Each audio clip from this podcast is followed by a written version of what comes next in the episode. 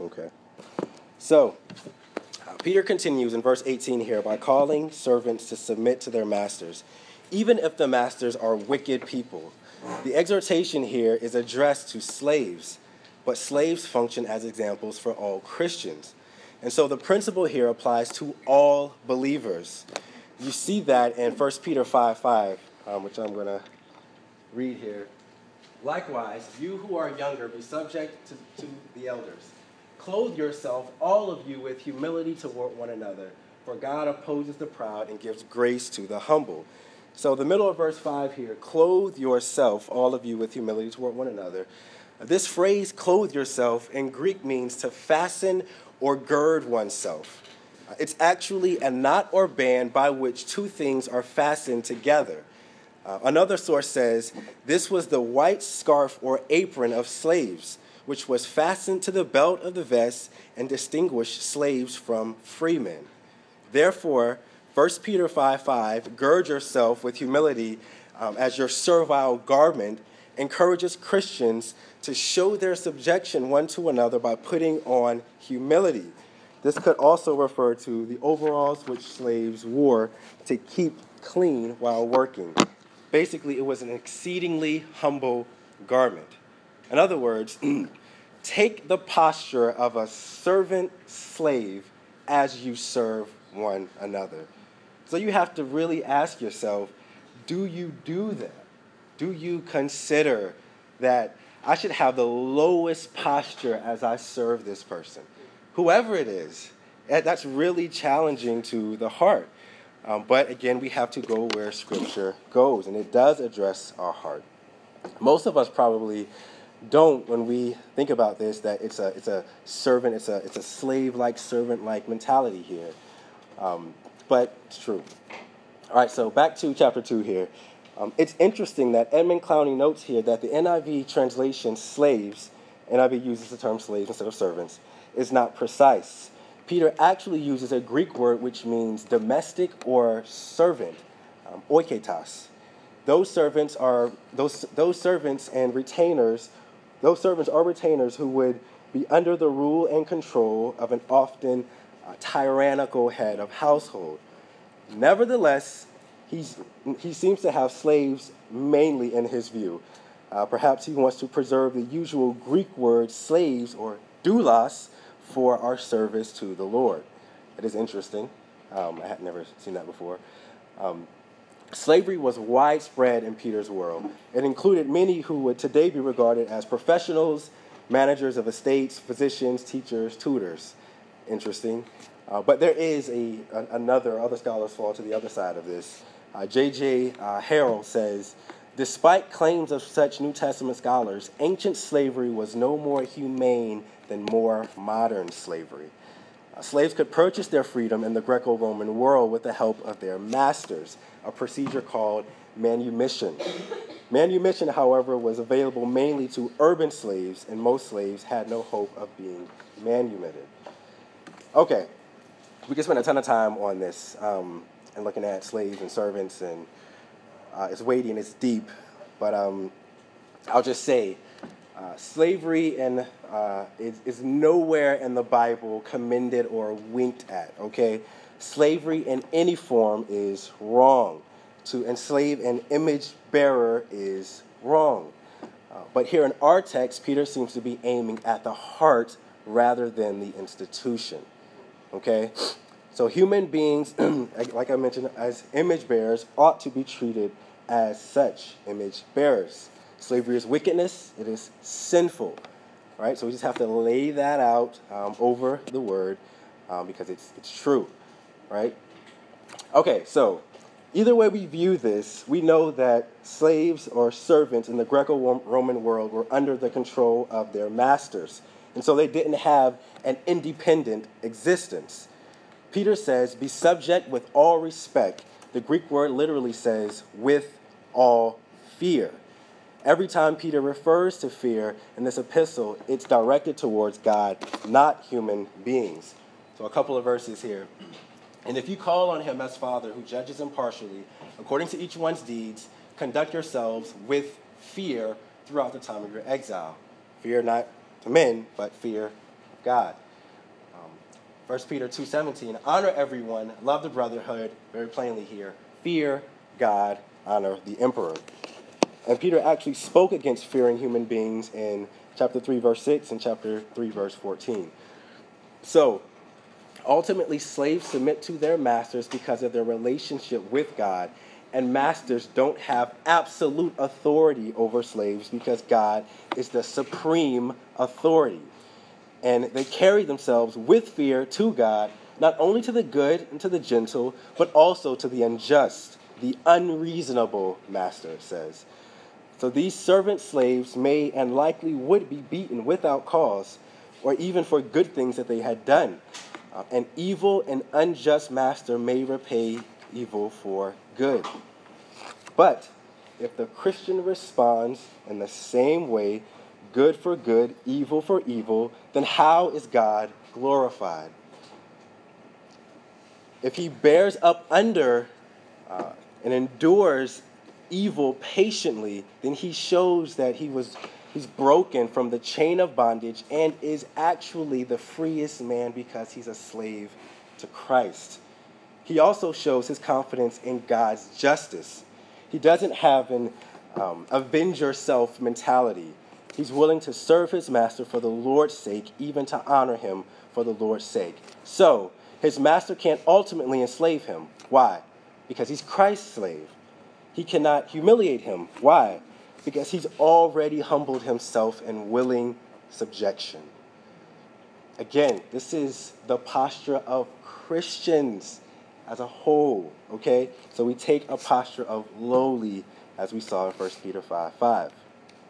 All right, where am I? So, again, Peter says to be subject um, to the good and gentle masters and also to the unjust masters. To the good, pleasant, agreeable, joyful, happy masters, and to the crooked, the wicked, the perverse, the unfair masters.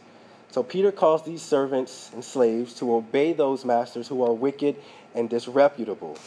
But we should say here, Peter's not saying that Christian slaves should take part in evil, we know that, or follow a corrupt master in an evil action. You know that. And our call is the same. So, from submission to evil masters to being a secretary for an unreasonable manager, we serve as unto God. For the Lord and not for men, knowing that from the Lord you will receive your reward, the inheritance you are serving the Lord Jesus. That's Colossians 3 23 to 24. Okay? So, sorry, I know, I know I'm going fast. Uh, any thoughts, questions before we go to verse 19 and 20? By application, on the human level, we can apply all of this if we're employees. Hmm. in the way we look at our bosses, our Yeah, absolutely. job, and if they're unreasonable, harsh, Absolutely. evil, Yeah, absolutely. We're going to talk about that uh, specifically in that way as well. Yep, absolutely. Because again, this applies to, to all of us. Okay, so in verse 18, slaves are called to submit, and now Peter explains why they should submit. The reason believers should submit is that it is a gracious thing. So the literal Greek word here he uses is uh, charis. It means grace. Verse 19 seems to lay out this general principle, and verse 20 sort of uh, unfolds the principle in detail. So the principle in verse 19 is that those who suffer unjustly will be rewarded by God. Verse 20 explains what that means. So what's spoken to us in verse 19 becomes a model of how believers should respond to injustice. So these things don't only apply to slaves, like I mentioned. Um, actually, the word one in verse 19 there, when it says, uh, when mindful of God, one endures sorrows. The word one there shows that this relates to believers in their various situations. Okay, so it's grace, charis, when you endure pain while suffering unjustly because you suffer mindful of God or conscious of God. The Greek word used here for mindful of God usually refers to conscience in the New Testament. So the way in which this phrase is sort of structured in Greek shows that we should be ready as conscious of God. Um, slaves and we are commended if we suffer pain because of our relationship with God, a relationship that will inevitably cause us to deviate or have friction with those to whom we submit. Right? If they oppose God. Okay? So, what's the main point of what Peter's trying to communicate here? He was saying that slaves who endure unjust suffering because of their relationship with God will be rewarded by God Himself. And what reward did he have in mind? We looked at this a couple weeks ago. He was probably speaking of that reception of the future inheritance described in chapter 1, verse 3 to 5. That imperishable, undefiled, unfading inheritance. Now, I know it can be easy for us to think about suffering as evidences of grace in the Christian life, which I don't think that's completely off. But I don't think that's what Peter is exactly getting at here. Um, the word for credit and what credit is it to you if you do good or be for it, in verse 20 runs right alongside the word uh, grace or charis. And it can also be defined as credit, fame, or glory. So Peter here is referring to the reward believers will inherit, which shows that grace or to or this is a gracious thing in the sight of God at the end of verse 20. It's not necessarily referring to evidence of grace, but divine favor with God, blessing the reward given to believers on the last day. So we should also note that Jesus in Luke 6, 32 to 35, I think I have that up. I have it up. I do. Luke uh, 6, verse 32 to 35 shows that if people show their love only to their friends, they're no different from unbelievers. What distinguishes believers from others is that their love for their enemies and sinners. And we see this most clearly where? In the cross, in the gospel. When you were waving your fist at the heavens, the Lord set his affection on you. Okay? So, Peter claimed that suffering for doing good, suffering for doing wrong, deserves no credit. But if one suffers for doing what is right, a reward is, is fitting. And it's interesting that three times in Luke, the reward believers will receive for showing love is communicated through the word grace, uh, translated credit in the NIV. Um, so, if you love those who love you, what benefit, same word, grace, charis, is that to you? For even sinners love those who love them. And if you do good to those who do good to you, what benefit, same word, charis in Greek, is that to you? for even sinners do the same. And if you lend to those from whom you expect to receive, what charis is that to you? Same word here in the Greek. Even sinners lend to sinners to get back the same amount. But love your enemies and do good and lend expecting nothing in return. And your reward will be great, and you will be sons of the Most High, for he is kind to the ungrateful and the evil me. He's kind to the ungrateful and the evil. So again, the word grace can be synonymous with the word reward. And that's what I think Peter's communicating here. When I was studying through this, I kept thinking of Hebrews 11, that sort of hall of faith. Um, and in verse 23, the writer of Hebrews uh, takes time to refer to Moses. And this is what he says about him. I'll just go ahead and read it real quick, and then we'll short on time. So Hebrews 11, um, I'll start at verse 23 um, or 24. By faith, Moses, when he was grown up, refused to be called the son of Pharaoh's daughter, choosing rather to be mistreated with the people of God than to enjoy the fleeting pleasures of sin. He considered the reproach of Christ greater wealth than the treasures of Egypt for he was looking where? To the reward. By faith he left Egypt, not being afraid of the anger of the king, for he endured as seeing him who is invisible. Who's the him who is invisible? It's Christ. He endured this reward, this this one, this him who is invisible, looking to to Christ, right? so he get that, that's an example for us. Again, Summary, I'll just summarize verse 20 here. Um, Peter begins with the circumstance in which believers endure pain, but they experience this because they have done wrong. They have sinned. There is no reward for that. On the other hand, if they endure suffering um, as a consequence of doing good, they will receive a reward. All right? So, any thoughts or questions on that? Is that clear? Helpful? Hopefully. okay. Are we out on time? Ooh. All right, verse 21. I gotta, I gotta move on. My nose isn't running, so thank God for that. Um, all right, verse 21. Um, for to this you have been called, because Christ also suffered for you, leaving you an example, so that you might follow in his footsteps. Okay, so Peter says that um, this is what we ought to do, and then he turns and says, This is why. And the connection between verses 18 to 20 and verse 21 is the why. For to this you have been called. The to this points back to believers' experience of the sufferings, even though they do what is right. Called is a reference to God's effectual calling. Peter's speaking specifically to believers here. And what he says is believers were called to experience their final reward through enduring sufferings. Now, why would he say that? Um, well, I think the answer comes through this encouragement. You're in good company because Christ also suffered for you. It doesn't get far away from the gospel because Christ suffered for you. And what is he talking about here? well, I think it's specifically the crucifixion. Uh, but verse 24 brings that out, which we'll get to in a minute. And chapter 3, verse 18 brings that out as well. Uh, 318 is a great summary of the gospel, and it's a great verse for evangelism. Just note it down if you want to uh, take a look at it later. It's plain and simple there, right? Okay, so let's pause for a sec. Um, pull back and slow down. Um, by application, what this means is when you are striving to serve your boss well at work and he or she responds with false accusations, gossips about you, that you think you're better than everyone else, when you're just trying to share the hope that you have, we've all been in those situations, whether family or boss or whatever.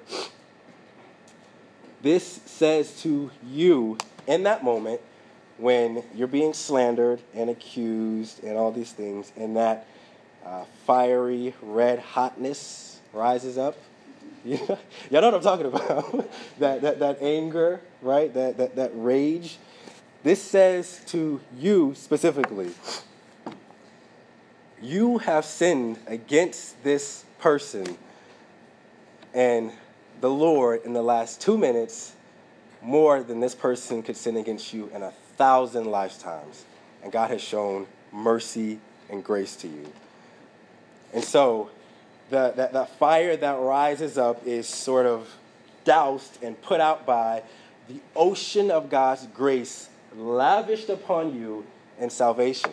So it removes any uh, vengefulness. We all have a desire. I want you to feel it.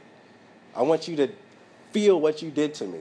And we're cunning and we're crafty and we're very manipulative in how we do that but the Bible doesn't leave room for it, right? So it takes your heart, exposes it. I see it, it's wrong, and the gospel washes out the fire of that anger and says, okay, now go and do that. Go and show that, right? I know y'all can relate to it. Y'all quiet, but y'all get me. What's that? That is Luke 6. Okay. So uh, I lost my place here. Oh yeah, a, a Piper quote that I've heard some some years ago. He says that every sin ever committed will be dealt with. Either it was dealt with in Christ on the cross, and Christ took the wrath of God for it, or that person will take the wrath of God for themselves for all eternity. It's one or the other. And that should put you in a very humble position and posture. We don't wish the wrath of God on anyone for any reason. So we get we get low and we trust and say, Lord, you know. You know what this feels like. You know this anger I feel. You know this sin that's in my heart. You know how I've been sinned against. And we, as we'll look at later, entrust ourselves to him who judges justly. Hope, hope I can get there. 15 minutes, good. So Christ's sufferings ultimately functions as an example for, the, for this purpose. so that you would follow in his footsteps. In the verse 21. I mean, this is really, this is Christianity 101. This is the simplicity of Christ. Um, and man, have we forgotten it?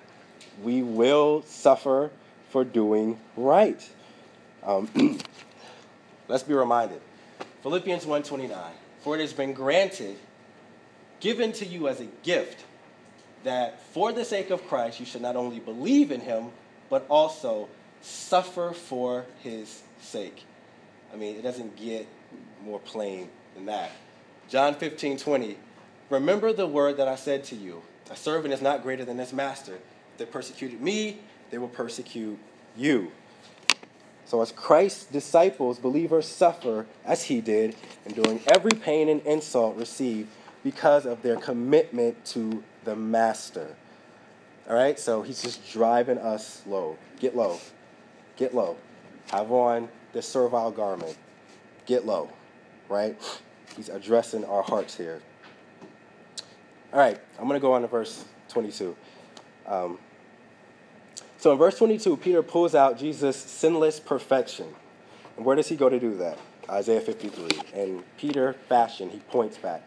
back. And this is not an accident because what does Isaiah 52, 13 to 53, 12 primarily focus on? The suffering of the servant of the Lord. This is what you do. This is why you do it. This is how it was done in Christ right?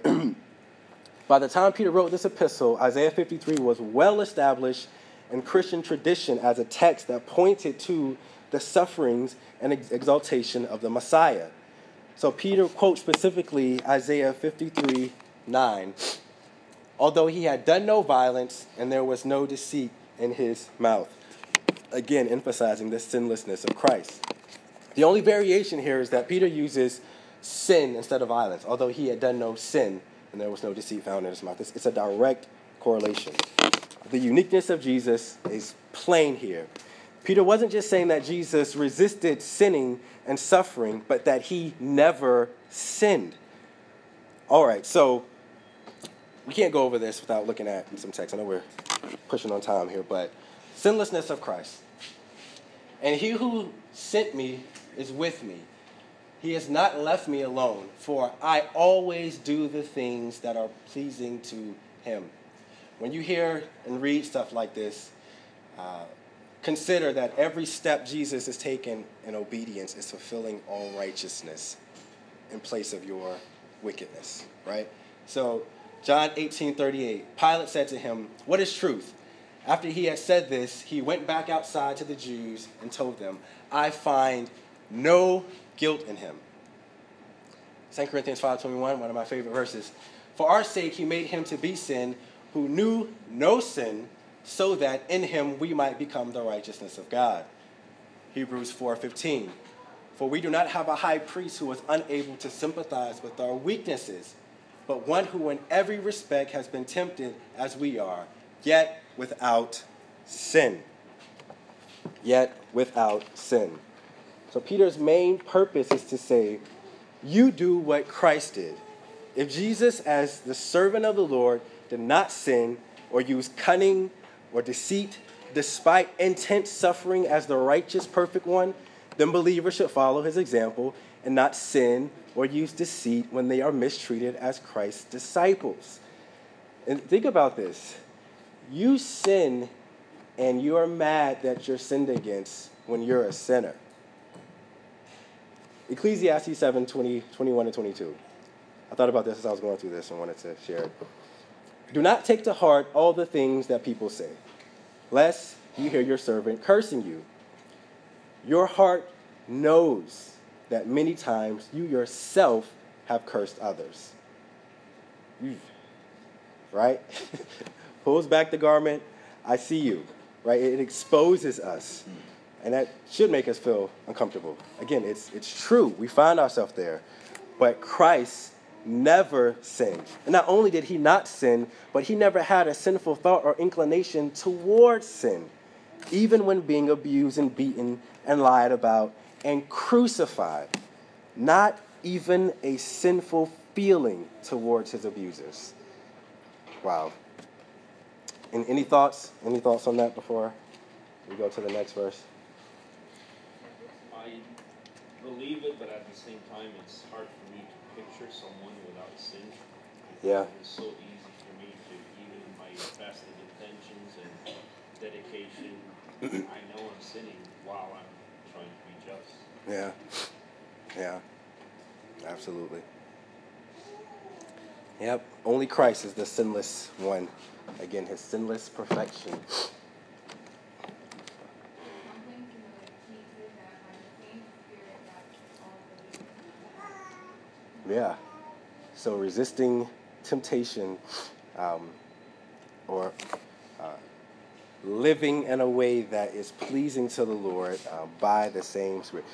Jesus relied, he humbled himself and did everything he did by the power of the Spirit. And it is the same Spirit that we possess, the Holy Spirit. So, great thought. Anything else? Um, the don't take to heart all things. Ecclesiastes 7, 21 to 22.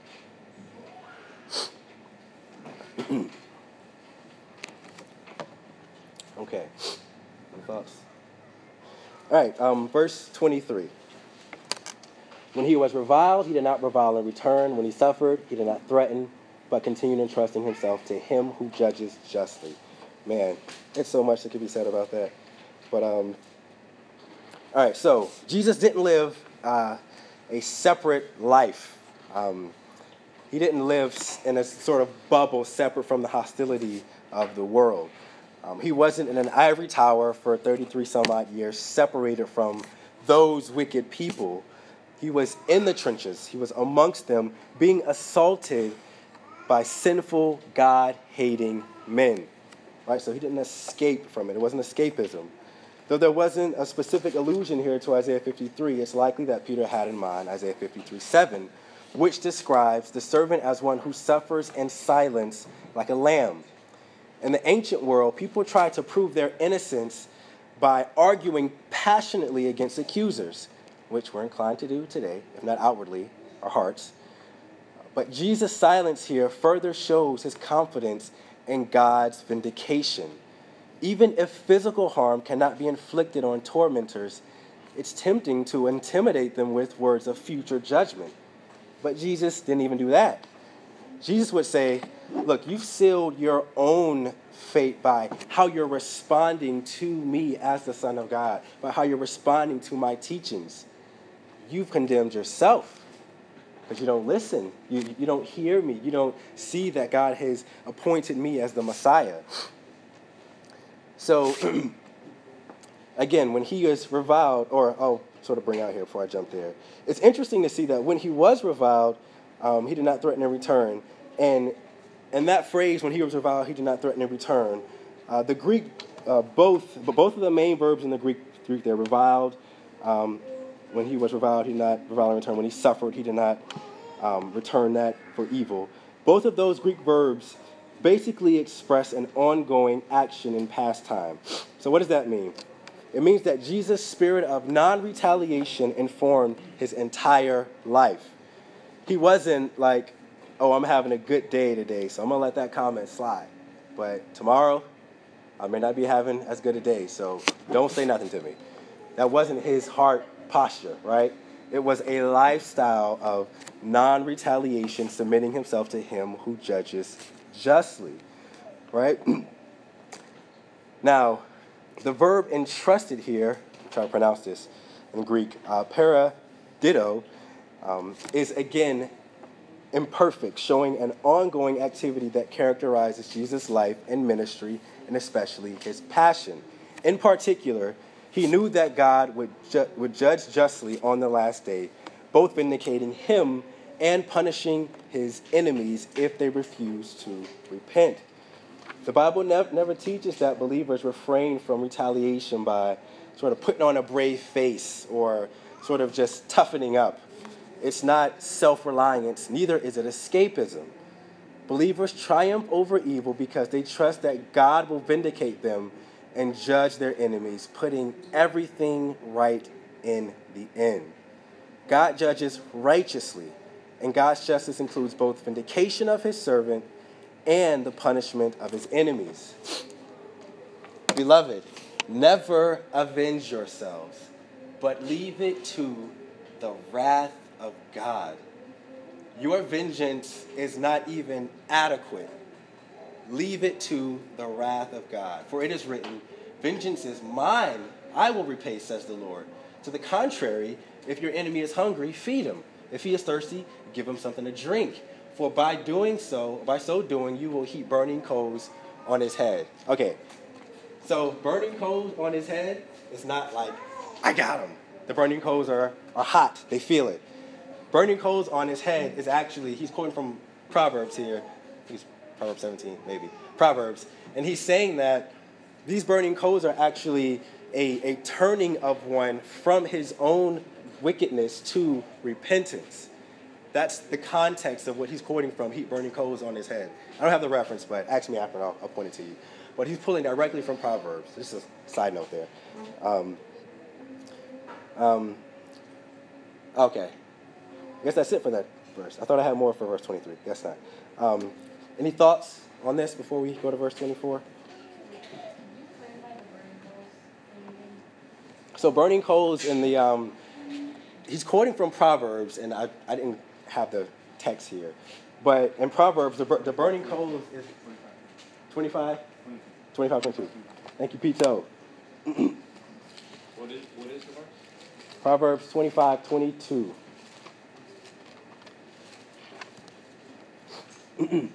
okay, so I'll go through this really quick. Um, I'm going to start back up at verse 21. Proverbs 25, verse 21. I'll go down. If your enemy is hungry, give him bread to eat, and if he is thirsty, give him water to drink. I mean, almost identical here.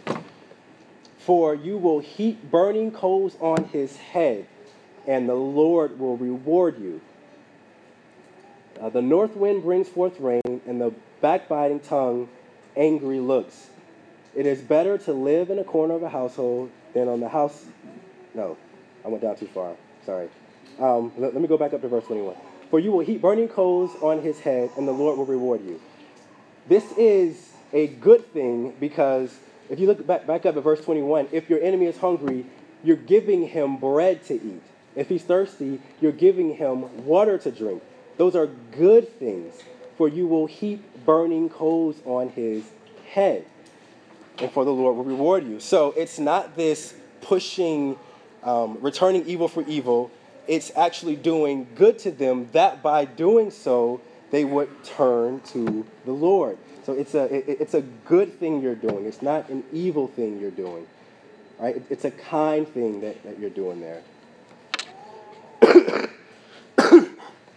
All right. Boo. Okay, so for the sake of time, I'm going to go on to verse 24. Oh, we got one minute. Um, I'll get through as much as I can. All right, so now the, the distinctiveness of Jesus' suffering and death comes to the forefront. Peter actually alluded to three different verses in Isaiah 53, which can be translated from the Septuagint, which is the Greek Old Testament, as follows He bears our sins, He will bear their sins, He bore the sins of many. So let's compare that with the literal translation of 1 Peter 2 24. He bore our sins, He Himself bore our sins. I'm going to get technical here. So the word our in 1 Peter in 1 Peter there matches Isaiah 53 4. The word himself matches Isaiah 53 11. And the past tense bore matches Isaiah 53 12. Okay, so um, what's he bringing out here? What, what, what, does all that mean? It's clear that though that those allusions, as we see in 1 Peter compared with Isaiah 53, uh, that those allusions they point us to Jesus' death as a means by which sins are forgiven. Often the word bore is used of offering and sacrifices, but in our text here in 1 Peter, the verb must mean bore rather than offered, since the word sin is the object of the verb. Right? Sin is the object of the verb. He uh, bore our sin. Also, you see in verse 24 here that Christ bore our sins in his body on a tree. Um, Paul says in Galatians 3:13, Christ redeemed us from the curse of the law by becoming a curse for us. For it is written, Cursed is- everyone who is hanged on a tree. Paul here is quoting from Deuteronomy 21, 22 to 23. Let's turn there really quick. Deuteronomy 21, 22 to 23.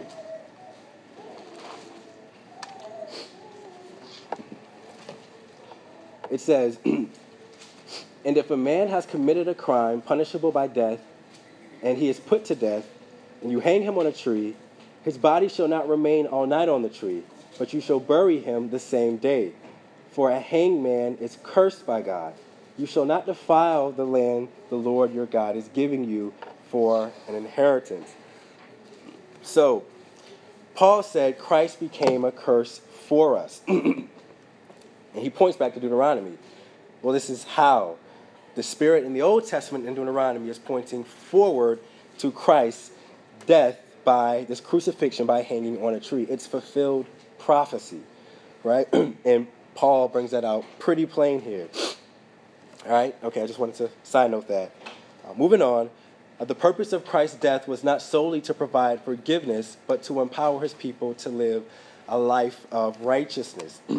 you can say no to sin now. Living to righteousness becomes a reality by dying to sin.